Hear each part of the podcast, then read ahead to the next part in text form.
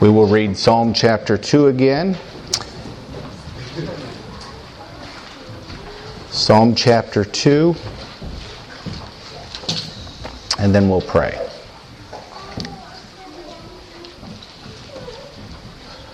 Why are the nations in an uproar, and the peoples devising a vain thing? The kings of the earth take their stand, and the rulers take counsel together against the Lord and against His anointed, saying, "Let us tear their fetters apart and cast away their cords from us." He who sits in the heavens, He laughs. The Lord scoffs at them. Then He will speak to them in His anger and terrify them in His fury, saying, "But as for me, I have installed my king upon Zion, my holy mountain. I will surely tell of the decree of the Lord. He said to me, 'You are my son, today I have begotten you.' Ask of me, and I will surely give the nations as your inheritance, and the very ends of the earth as your possession. You shall break them with a rod of iron, you shall shatter them like earthenware. Now therefore, O kings, show discernment. Take warning, O judges of the earth. Worship the Lord with reverence and rejoicing with trembling. Do homage to the Son, that He may not become angry, and you perish in the way. For His wrath may soon be kindled. How blessed are all who take refuge in Him." Let us pray. Father, again, we thank You for Your word. We ask You this morning to do what it is impossible for me to do. I can't open the eyes of the blind, cause the deaf to hear, raise the dead, and yet there is the possibility of that there are those in here that are spiritually dead, dead to the things of Christ. And so we pray that You would do a work in their hearts and lives. We pray that You would do a work in the hearts and lives of Your people, that You would help us to realize the great mission You've called us to, to take this great gospel message to the ends of the earth, starting in our own communities, maybe our own families, neighbors, friends, workplaces. Help us to go with boldness in a world that is faced with so much turmoil and upheaval and, uh, and the raging of the peoples. Help us to stand fast in the understanding that You are sovereign. There's nothing outside of Your control. We just pray that You would do a great work in our midst today. In Christ's name, amen. Okay, last week Pastor Chris got us started off in the book of Psalms. He started with Psalm one, right? Or as President Biden calls it, the book of palms. Um, maybe I shouldn't make fun of him, but... Um, But he started us off with Psalm one, and Psalm one and Psalm two are basically an introduction to the book of Psalms. Um, a few observations you may want to make. Psalm one and Psalm two, they do not have titles. M- many times when you're going through the Psalms, you'll see directives to the musicians.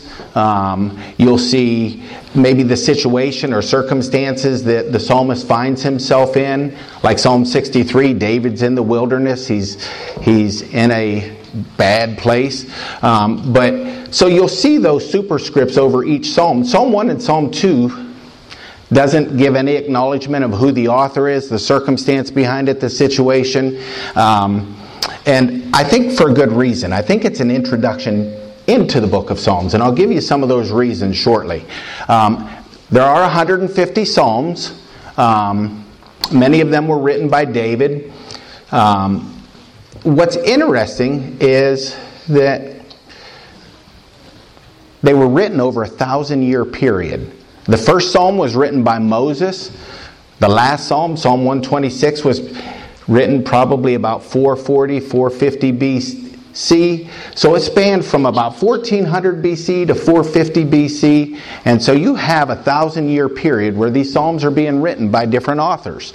Moses, David, Asaph, a whole bunch of folks. And so then you have the job. Somebody has to put these all together in a collection. And they were coordinated and put together in such a way that it appears that Psalm one and Psalm two is actually the introduction to the book of Psalms. That's why we don't have titles. Doesn't even mention who the author is. What's interesting, and, and the reason most most most would come to that conclusion is there's this little literary device called a an inclusio, meaning inclusion. If you remember from last week's preaching, Pastor Chris started with Psalm one, and it begins with, "Blessed is the man," right? That's the opening to Psalm one. Blessed is the man. Psalm two ends with that same idea. Blessed is he who takes refuge. So, you have that bracket. Psalm one all the way to Psalm two, verse twelve, and it's bracketed by the idea of blessed is this person, this man, the one who takes refuge in God. Psalm one carries with it the idea that blessed is the one who walks not in the counsel of the wicked, nor stands in the way of sinners, nor sits in the seat of scoffers, but his delight is in the law of the Lord, and in the law of the Lord he meditates both day and night. And then he's likened unto a tree, a fruitful tree that bears fruit, its leaf does not wither. He prospers in all that he does. Not so with the wicked. They're like chaff that's blown away by the wind. And the wicked, they'll not stand in the day of judgment, nor sit, nor stand in the assembly of the righteous. For the Lord knows those that are his, right? And the ways of the wicked, they'll perish, but not the ways of the righteous. So Pastor Chris did point out to us that there are two kinds of people, two pathways, and two destinations. And we see that in the Psalm one. And I think the idea that it's building at least on the first truth. So here's my contention. Psalms one and two is the entranceway into all the Psalms. And I would contend that it's an entranceway into understanding all the Scriptures, both Old and New Testament, but especially the Psalms. Psalm one deals with the idea of those that are in covenant relationship with Christ. They are the righteous ones. They're already in a place of covenant relationship with Him. They know their God. That's why they go to the Word of God. They delight in Him, how He's revealed Himself. They delight in Him, His works, His ways, His laws. They meditate on it day and night. They know their God and they delight in Him. And it has an impact on their lives, much like it would for any Christian. Think of all the imperatives that we have in Scripture for why you and I as Christians would want to live in such a way that we would please God. I think of Ephesians five one, where the Apostle Paul reminds the Christians that as dearly loved children, be imitators of God as dearly loved children. See, I think Psalm one has more to do with those that are already in covenant relationship, already delight in their God, and they understand who He is and what He's done, and their response is an appropriate response. It's a life lived in faithfulness to their great God. Psalm two has... So, Pillar one, or the doorkeeper, gatekeeper into the Psalms, those in covenant relationship with Him. Psalm two... Um, has to do with the king. The king and his kingdom. And this is a thread you'll see all the way from Genesis to Revelation. It's about his king and his kingdom. Psalm two was written by David. You don't know this from anything you read in Psalm, but you do know it from the book of Acts. Peter, as he reads from the book of um, Psalm chapter two, he actually says it is a psalm of David. If you remember the two great covenants of the Old Testament, you have a covenant that God made with Abraham, and it was through Abraham's seed that the whole world would be blessed. And then you have a covenant that God made with David, found in Second Samuel chapter seven, verses eight through uh, seventeen. I'll give you a summary of it. We won't start, we have a lot of passages for you. So I'll try to give you a summary of that covenant that God made with David. David wanted to build God a house. And it turns out that God says, no, I want to build you a house, you a dynasty. Um, so he enthrones David, but it would be a promise to David and his lineage, Solomon, all the way down through. But that promise, the ultimate part of that promise, is one who would reign eternally. So the Davidic covenant is in mind when you're coming to Psalm chapter two. You will notice in Psalm chapter two, as we've already read it, it's probably a psalm, either a coronation for David, or possibly David wrote it for his son Solomon. Um, but you realize as you're going through the psalm that it's speaking of somebody much greater than David. Somebody much greater than Solomon. It, it was never ever realized. The, the things you're going to read about in here were never fully realized in either one of those. So, and actually we, we know this because there's not an eternal king sitting on the throne in the line of David, at least as it pertains to David or Solomon. They all died. They all perished. His whole line did. Um, but we realize that it's a messianic psalm. It's all about Christ, all about Jesus. And one of the ways we know this is because it is quite oftenly referred to in the New Testament. They actually quote the psalm quite a few times, saying this is in fulfillment of. And so they realize that it is a psalm about Jesus Christ. So even though David was enthroned and there was much opposition to his installment as the anointed, um, we realize that it definitely goes beyond David. Well, I failed to come up with a title for the sermon, and that was pointed out this morning, so um, I'll give you a couple options. Um, it could be cosmic conflict or cosmic treason. It It is a psalm about the kingdom of heaven versus the kingdom of hell.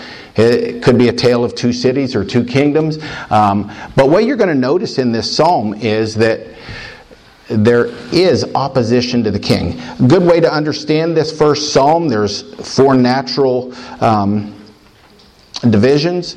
Uh, the first stanza would deal with God, I mean with the world and its voice. The world is raging. They're in opposition to God and his kingdom. The second voice that you will hear will start in verses four through six. It's the voice of the sovereign Lord, and his response to those that are in rebellion against him, those that are raging against him. The third voice that you will hear, so you're getting to hear four voices today. The third voice you will hear is the reigning Messiah. And you will hear a voice of resolution. And the fourth voice is the voice of the psalmist and his invitation to you and to I to find refuge in the Messiah. Well, let's look at those first three verses again. It's the voice of the world, a voice of rage. And it starts out with a great question. Why do the nations rage and the people plot in vain? That's from the E S V. We have up here, why are the nations in an uproar and the peoples devising a vain thing? Why? This is a relevant psalm for you and I today. If you watch enough media, or even if you watch just a little bit, you will start to ask yourself the question, why? Why are the nations in a rage? The people plot in vain. Why is there such an uproar, an unrest? The kings of the earth set themselves, and the rulers take counsel together against the Lord and against his anointed, saying, let us burst their bonds apart and cast away their cords from us. Now you have the N A S B up there, I have the E S V here, so I have to remember to look back there. But it starts out with the voice of the world. The voice of the world is a voice, they're en- enraged against God. They want to take off his yoke, his restraints from them. Some interesting things as you, you're looking through this. You might ask yourself the question, who are the adversaries to this king and this kingdom?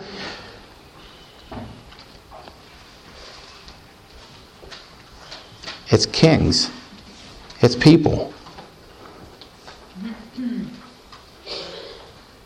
It's people and princes in verse one, right? It's, it's the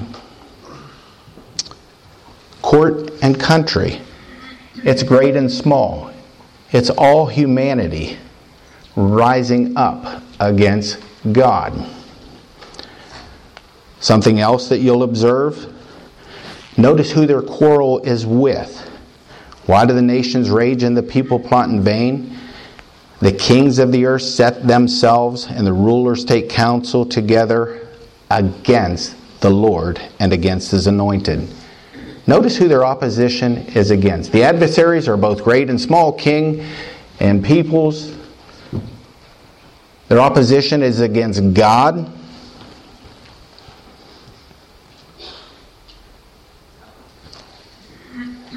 The imagery, the words that are being used, there's such lunacy, insanity, vain, useless.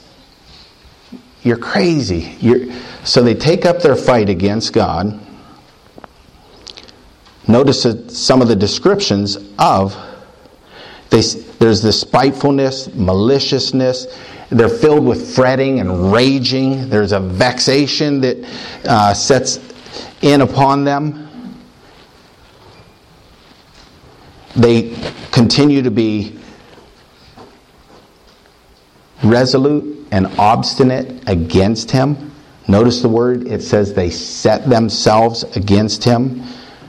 Notice the confederacy. There's this council that takes, they counsel together, this combined effort. They conspire against the Lord and His anointed. Notice their aim. They want to take off all restraints. It sounds much like today, doesn't it? You realize that this conflict goes all the way back to Adam, and it still persists today. You can watch the world news, and you realize this conflict still exists. We see the murder of millions of unborn babies, and you see the world in an uproar against God. They'll, they'll continue to rage against Him, continue to plot in vain. They set themselves against Him. They want to remove any restraint. Today, it's hard to tell if you're a boy or a girl until after you live a few years, and then you determine whether you're a boy or a girl. That's lunacy. It's crazy. He's saying... Verses one through three are giving us a clear picture of what fallen humanity looks like. Today, you can become a hero to many if you will but just go through a sex change, change your name, and then maybe E S P N will give you man of the or woman of the year. I don't know what it was. You know, this is lunacy. And that's what he's saying. This is people in their rebellion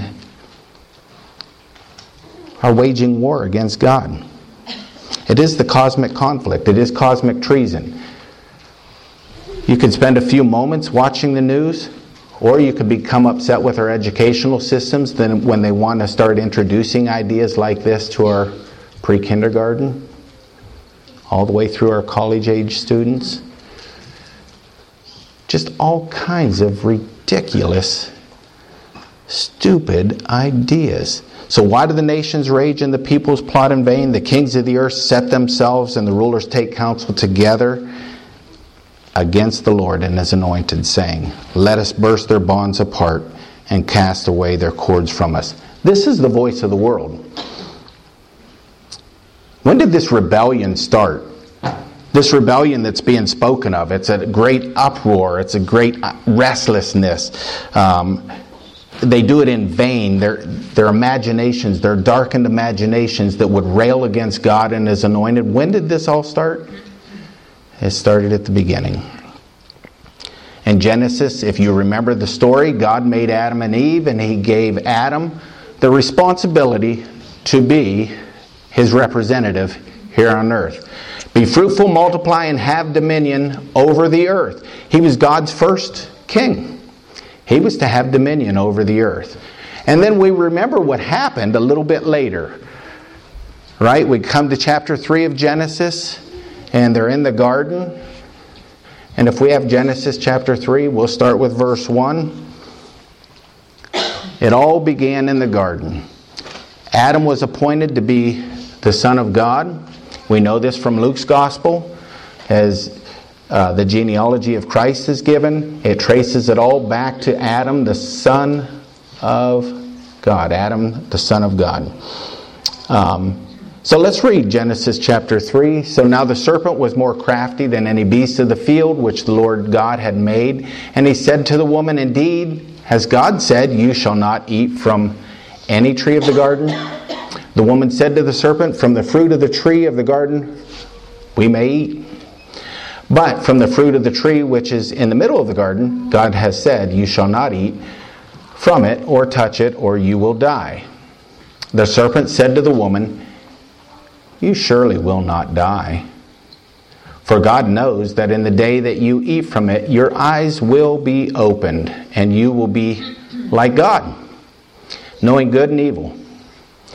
When the woman saw that the tree was good for food, and that it was a delight to the eyes, and that the tree was desirable to make one wise, she took from its fruit and ate, and she gave it to her husband who was with her. And he ate it. What's happening there? Adam failed. The serpent comes into the garden, deceives Eve. Adam partakes of the fruit. Behind the lie that's being spoken by the serpent is the lie that you can have life abundantly apart from God. See, and actually it goes to the integrity and insults God. You know, God's actually, He's probably withholding something from you. He knows that the moment you eat, it'll be a whole new world. You'll live life to its fullest. And they buy into the lie. It's man's attempt to live autonomously, to be self-ruled, so that they could have life without restraints, to live life to its fullest. And they bought into the lie. And that same rebellion continues today. We want, there's an assassination on God, His character, His person. And the world still lives with that hostility toward God.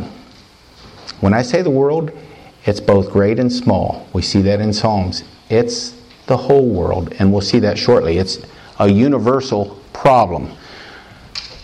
Notice where what happens, though, is that they try to live life independently of God. They distrust God. They believe the lie of the devil. And that starts the cosmic treason, the cosmic conflict. Man has been at war with God ever since. The battle you see waging in our media, our schools, our publics, our governments, um, the Democrats and the Republicans. It's not just, it's a war. Man versus God. Man versus His kingdom. Adam failed. He should have been God's representative. But we have a promise shortly after the fall. If you would have kept reading in Genesis chapter three, God promises that He would give a seed to the woman, and the seed of the woman will crush the serpent's head, and his heel would be bruised. And it's already the gospel in seed form, and it's a seed that's going to run all the way through the Old Testament, through the line of Judah, through the line of Jesse, David, and we have the Davidic covenant. It finds its fulfillment in Christ. And so we have a king that's already being anticipated from the very beginning. Where Adam failed, we're now introduced to the idea that there will be one who does crush the serpent's head, even though his heel would be bruised. Well, lest you and I think that the world is just the Democrats, or if you're on the other persuasion, the Republicans. Lest you or I think it's just the lesbian or the homosexual on their agenda. It's those out there. The Bible makes it quite clear that the problem is you and I. We're part of the nations that are raging, part of the people who are plotting in vain. Our minds were darkened. We set ourselves against God. How do I know this? I think the guys should have Romans chapter one, starting with verse eighteen. Adam failed, but you and I do as well. The Bible makes it quite clear we were in hostility toward God. Notice verse eighteen, for the wrath of God is revealed from heaven against all ungodliness and unrighteousness of men who suppress the truth in unrighteousness. Because that which is known about God is evident within them, for God made it evident to them. For since the creation of the world, his invisible attributes, his eternal power and divine nature have been clearly seen, being understood through what has been made, so that they are without excuse. For even though they knew God, they did not honor him as God or give thanks, but they became futile. Pretty much seeing the same language we see in Psalm chapter two, right? Became futile in their speculations, and their foolish hearts were darkened. Professing to be wise, they became fools, and exchanged the glory of God of the exchanged the glory of the incorruptible God for an image in the form of corruptible man and of birds and four-footed animals and crawling creatures. Therefore God gave them over in the lust of their hearts to impurity, so that their bodies would be dishonored among them. For they exchanged the truth of God for a lie. Just like you see in the garden, it's plagued us ever since. They worship and serve the creature rather than the Creator, who is blessed forever. Amen.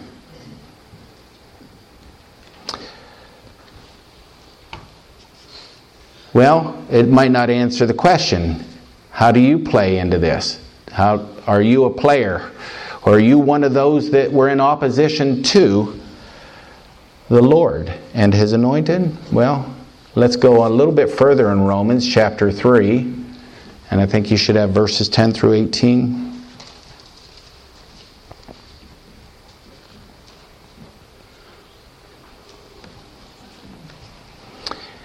As it is written, there is none righteous. How many?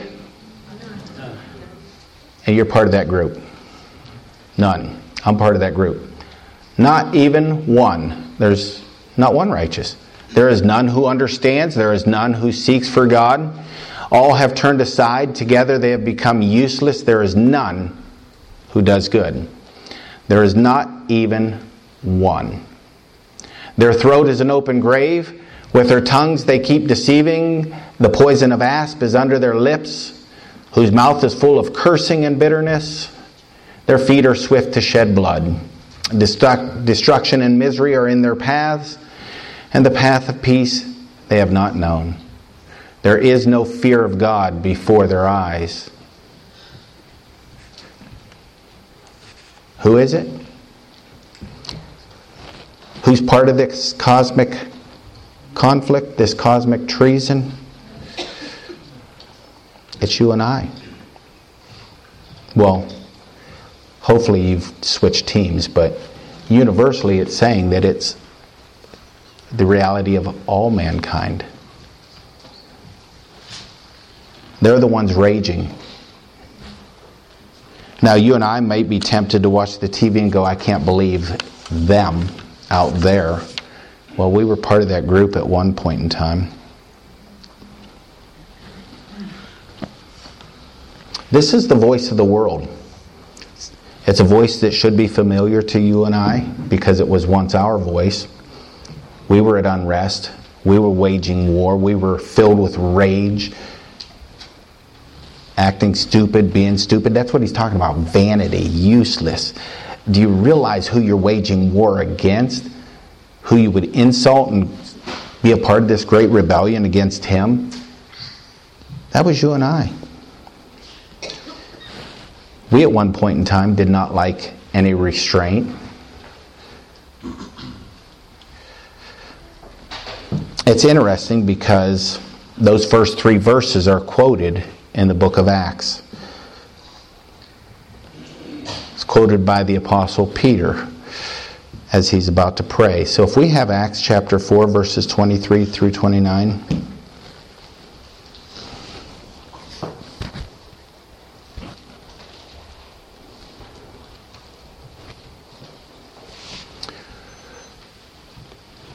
a little bit of backdrop to the situation. Peter and John, they're going to the temple. They find the man sitting at the temple. He was an invalid. He could not walk. And he is walking was restored. Guy got up walking. And then Peter starts to preach. And guess who he's preaching about? The Christ, the anointed one, the Messiah, the one who came to die for our sins, was buried and rose again three days later, and he was put to death at, by your hands. That's what he started preaching, and he started preaching it right there in Jerusalem. Didn't go over real good. He ended up in prison, right? He ends up in prison, and now he's being released from prison, and I think we should be there. When they had re- had been released, they went to their own companions and reported all that the chief priests and the elders had said to them. A little bit further, all the way through. And when they heard this, they lifted their voices to God with one accord and said, O Lord, it is you who made the heavens and the earth and the sea and all that is in them, who by the Holy Spirit, through the mouth of our father David, your servant, said. Notice it's going to be a quotation of Psalms. The mouth of our father David, your servant, said. And so it's going to be a fulfillment of this. Why did the Gentiles rage and the people devise futile things? The kings of the earth took their stand, and the rulers were gathered together against the Lord and against his Christ. For truly in this city there were gathered together against your holy servant Jesus, whom you anointed, both Herod and Pontius Pilate, along with the Gentiles and the peoples of Israel, to do whatever your hand and your purpose predestined to occur. And now, Lord, take note of their threats, and grant that your bondservant may speak your word with all confidence. They had an understanding from Psalm chapter two, and that's what they're quoting. They seen the raging of the people. They seen this collaborate, this confederation come together. They're making war against God and his anointed. They crucify the Messiah. Right?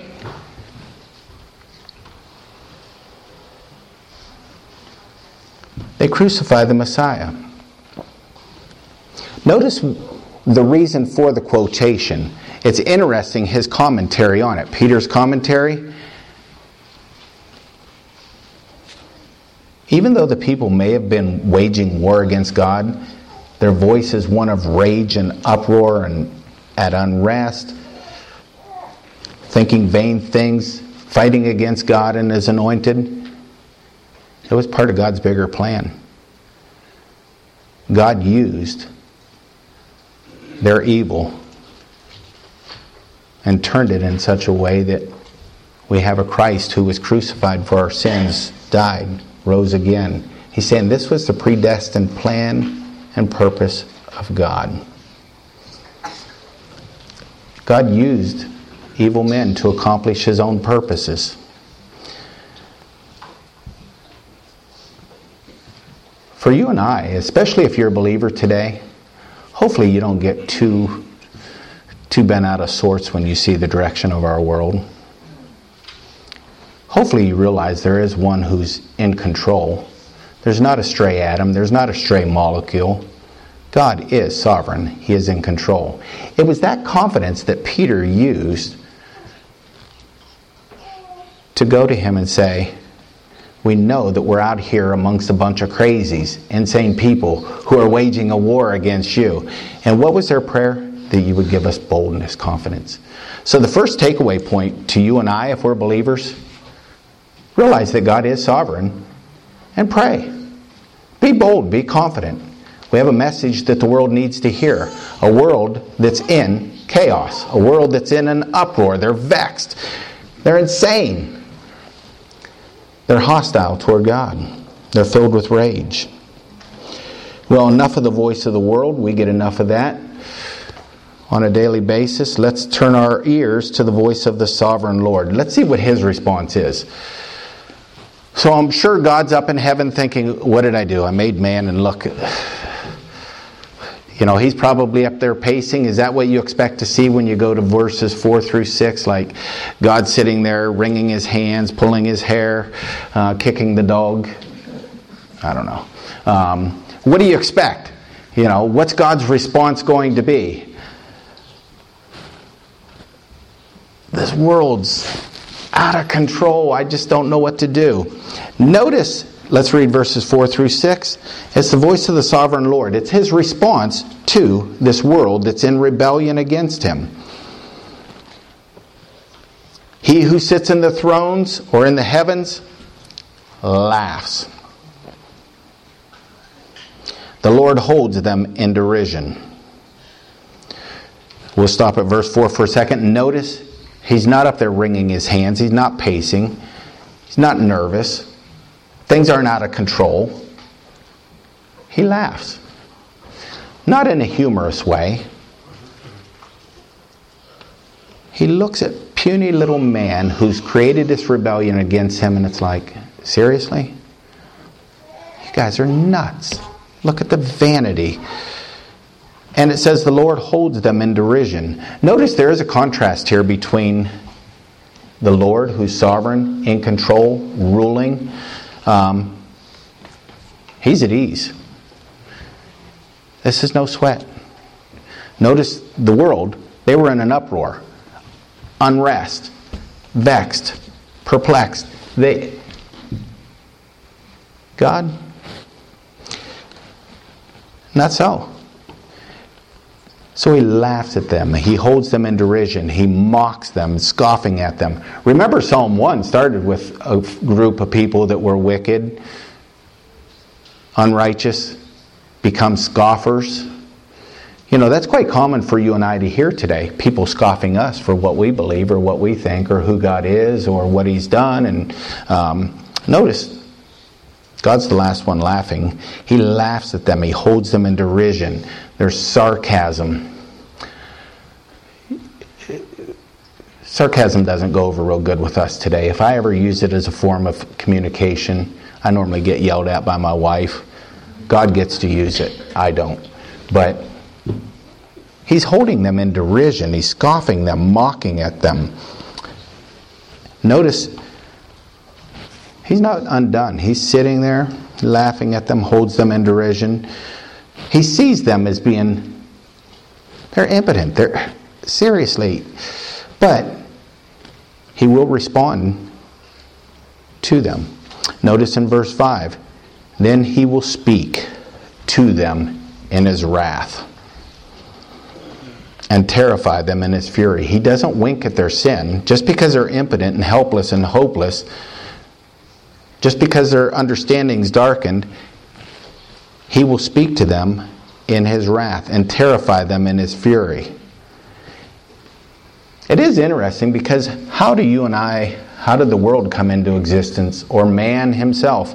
God spoke it into existence, right? It is interesting because he's going to speak again. I can speak you into existence, and by the power of his word, you will perish. It's interesting because Jesus is seen in the latter days coming with a sword coming from where? His mouth. It's not a literal sword. I, he's not a sword swallower, you know, but speaks of the power of his word. He will undo his enemies. He will come with wrath and fury. And then verse six, as for me, I have set my king on Zion, my holy hill. The sovereignty of God. God's anointed is appointed and will not be disappointed. These are the words of Spurgeon. God is sovereign. He's in control.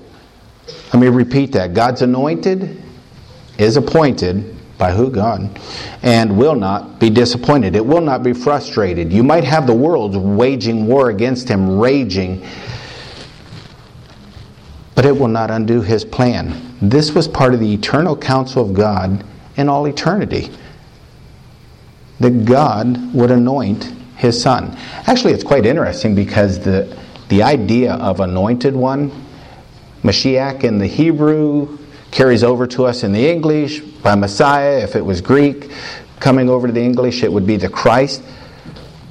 This is the Christ. This is God's anointed one. Nobody can undo that. Notice it says, I have set. Even though there's always been war waged against him and his kingdom, could not frustrate his plan. The raging cannot prevail. Well, let's turn our attention to the third voice.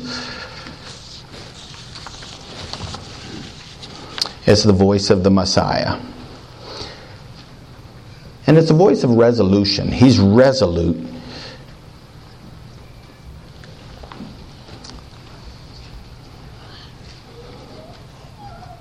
He's fully committed, devoted to God's word, his will, his work, his ways, his word. Um, let's read verses seven through nine. I will tell of the decree. The Lord said to me, you are my son, today I have begotten you. Ask of me, and I will make the nations your heritage, and the ends of the earth your possession. You shall break them with a rod of iron, and dash them in pieces like a potter's vessel. Remember, the first Adam failed. He was called to be God's representative here on earth, to be the king. He fails, rebels against God, and plummets all humanity down that road. And we're all rebels since. The second Adam, he succeeds because he was resolute. Notice, I will tell of the decree. He was, he was committed. He was devoted to God's word. I'm not sure he would have carried around the bumper sticker that says that God said it, I believe it, therefore it is settled, or however that phrase goes. But he was resolute to the word of God. How many times, Pastor Matt's been re- preaching through the book of John, how many times have you heard his resolution to God's word, that I do all his word? He's committed to do his will. My food, my labor is to do what? The will of God. He was committed to his word, his will, his work. My work is to do the will of him who sent me. I do nothing of myself, only what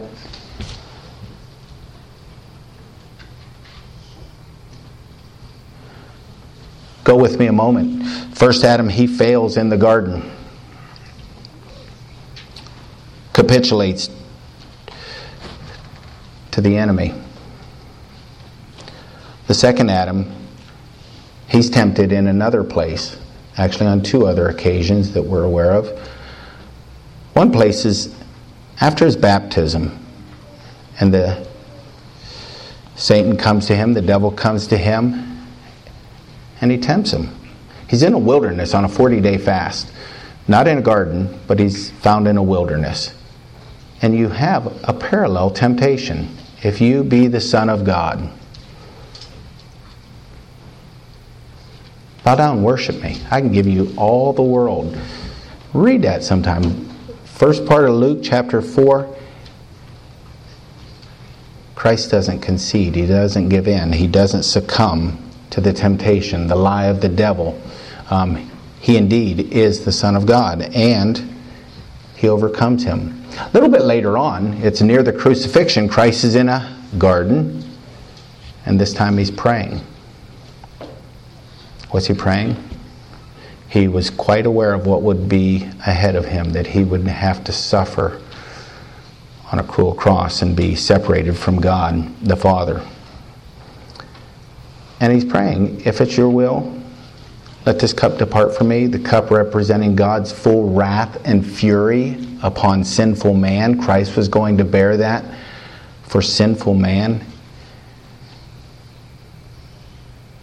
But he says, not my will, but thine be done. See, the first Adam failed in the garden. The second Adam, he passes the test in both the wilderness and the garden. He was committed to his Father's will, to his work, to his word. So I'll tell the decree, the Lord said to me, you are my son, today I have begotten you. We do see this um, expression, this quotation several times in the scriptures. We have Hebrews chapter one, verse five.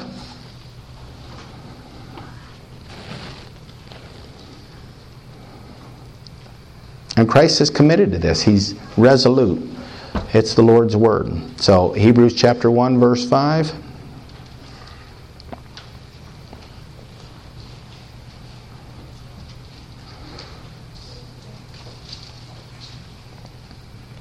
For to which of the angels did God ever say, you are my son, today I have begotten you? Or again, I will be to him a father, and he shall be to me a son. You have to understand that Jesus Christ, as the eternal Son of God, you are my son, today I have begotten you. Jesus was always the Son of God, the eternal Son of God, eternally begotten. There was never a time when he was not the Son of God. But in his incarnation, he does take on flesh. I have a few other passages. How about, so in this case, he's he's showing from the Psalms that Jesus is not a created being. He always existed. Um, unlike the angels, um, God has never told any of the angels, hey, you're my only begotten son, my one and only unique Son of God, monolith. You know, this is mine. Um, how about uh, he, uh, Acts chapter thirteen, verses thirty-two through thirty-eight?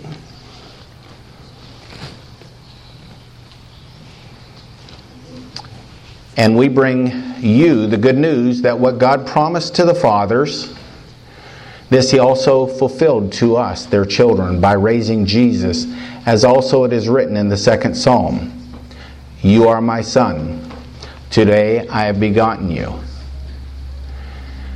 And as for the fact that he raised him from the dead, no more to return to corruption, he has spoken in this way, I will give you the holy and sure blessings of David. Therefore he says also in another psalm, you will not let your Holy One see corruption. For David, after he had served the purpose of God in his own generation, fell asleep and was laid with his fathers and saw corruption. But he whom God raised up did not see corruption. Let it be known to you, brothers, or therefore, brothers, that through this man forgiveness of sins is proclaimed to you.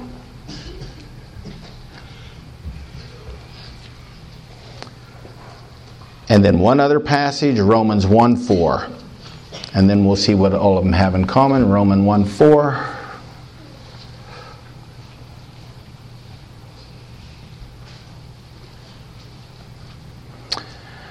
Speaking of Jesus, he was declared to be the Son of God in power, according to the Spirit of holiness, by his resurrection from the dead, Jesus Christ, our Lord. It is interesting, that word declared to be the Son of God, we get the word horizon from.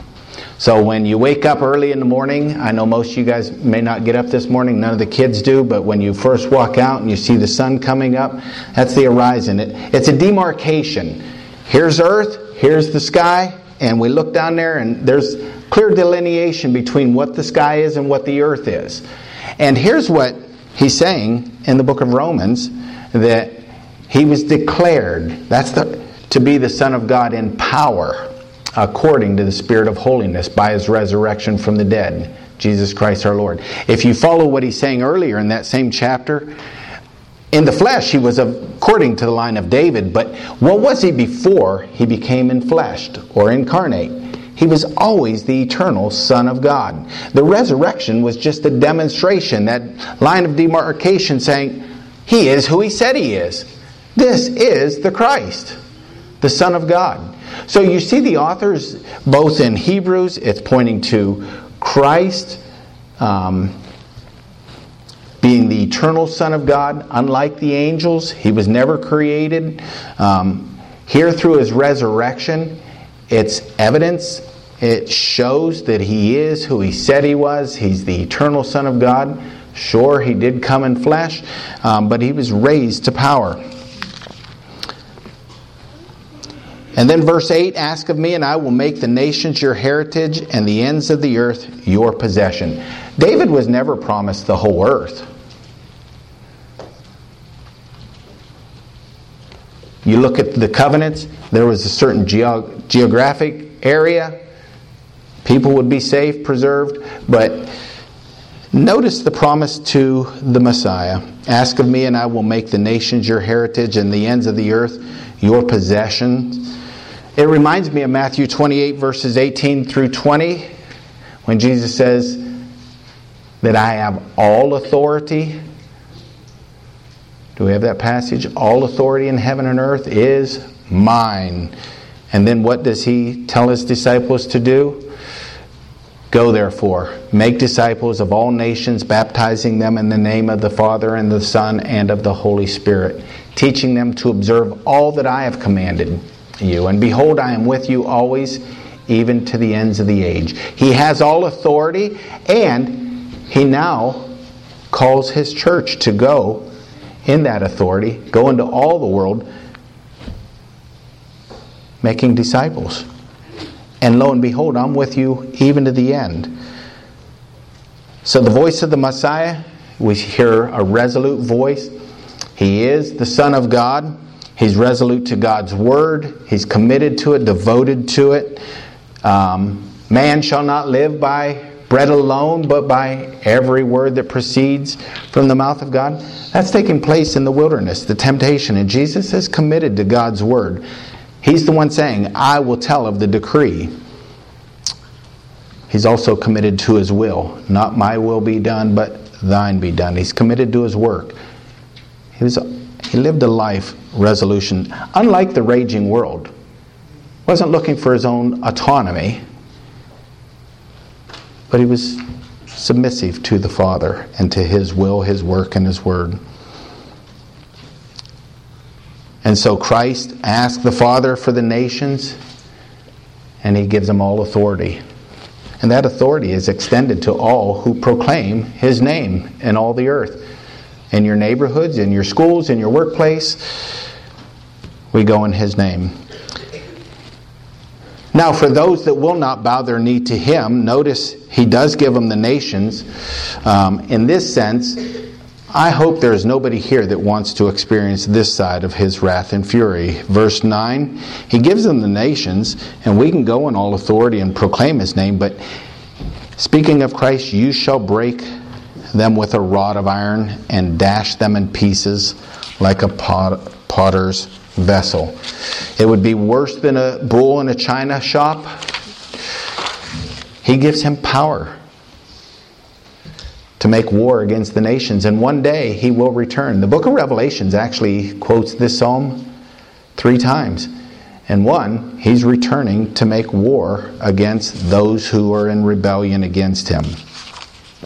So we have the voice of the world.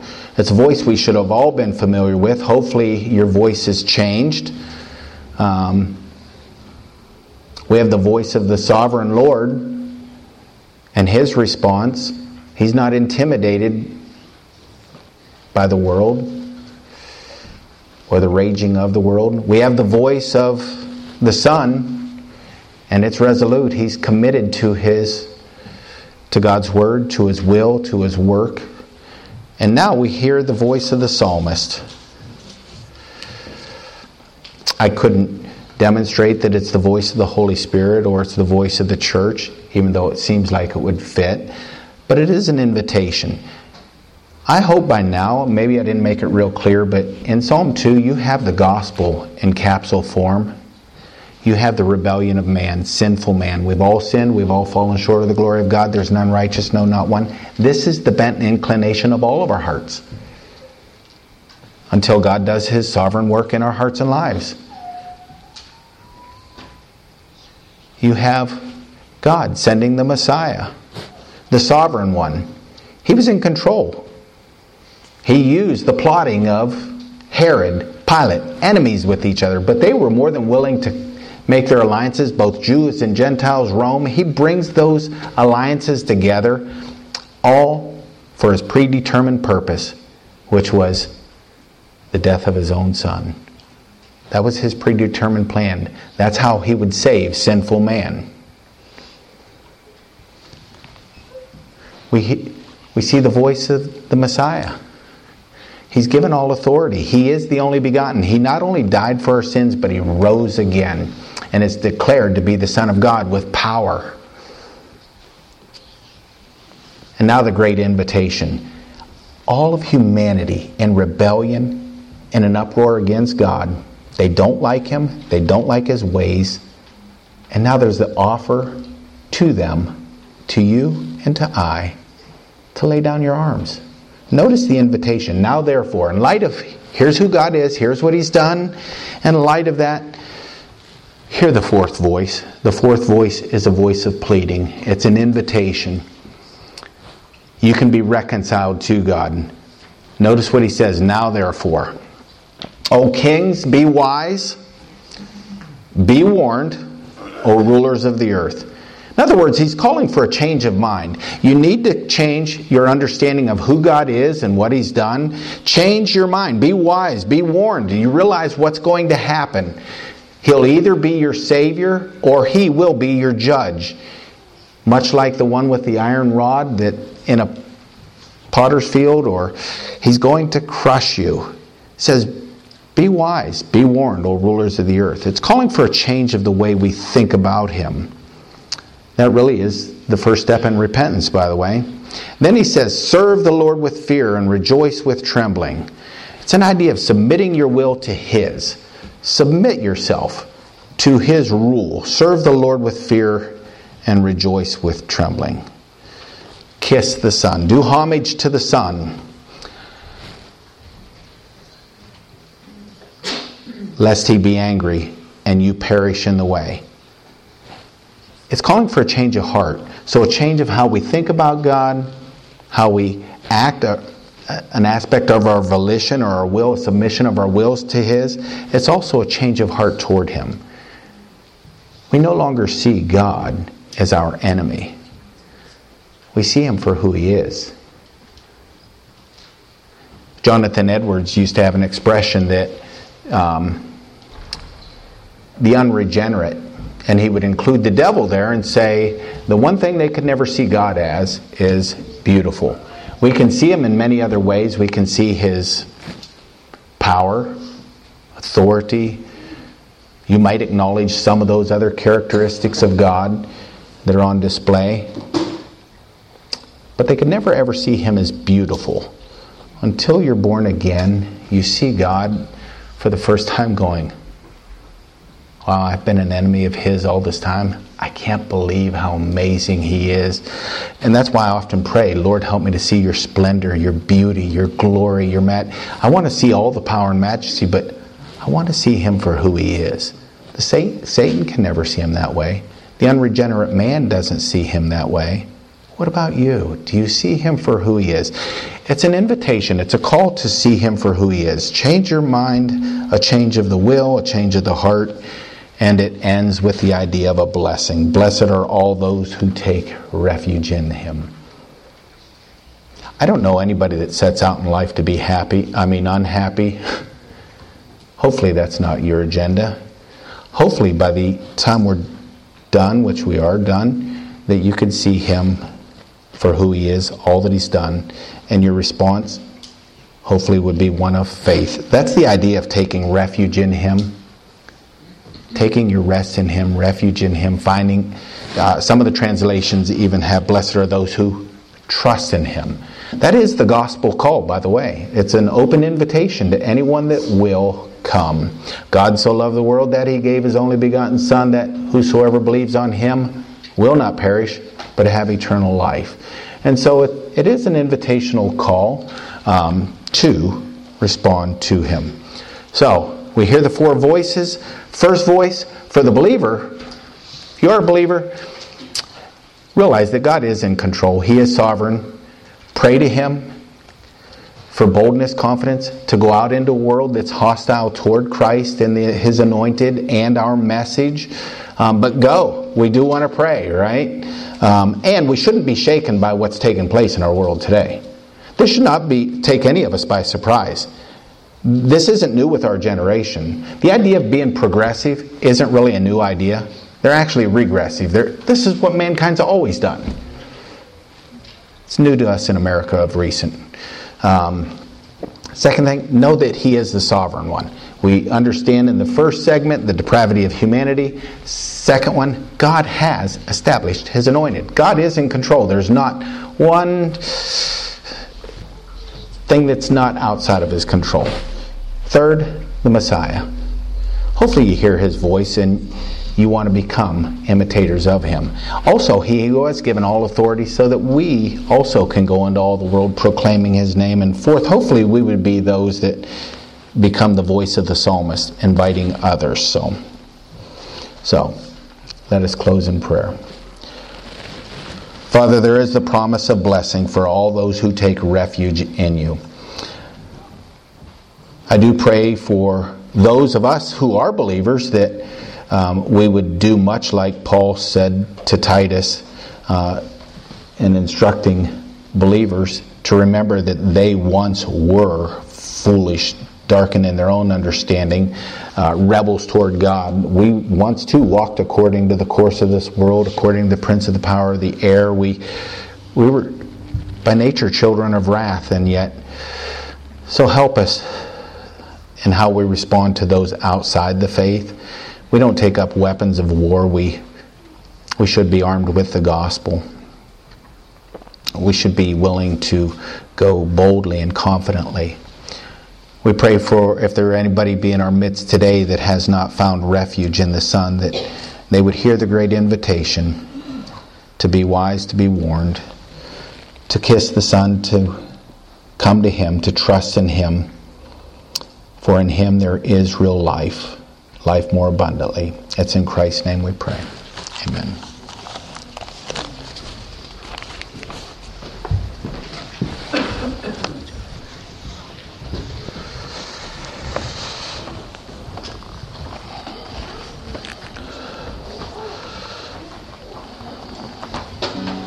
I'd like to stand. We're going to close with uh, a new hymn.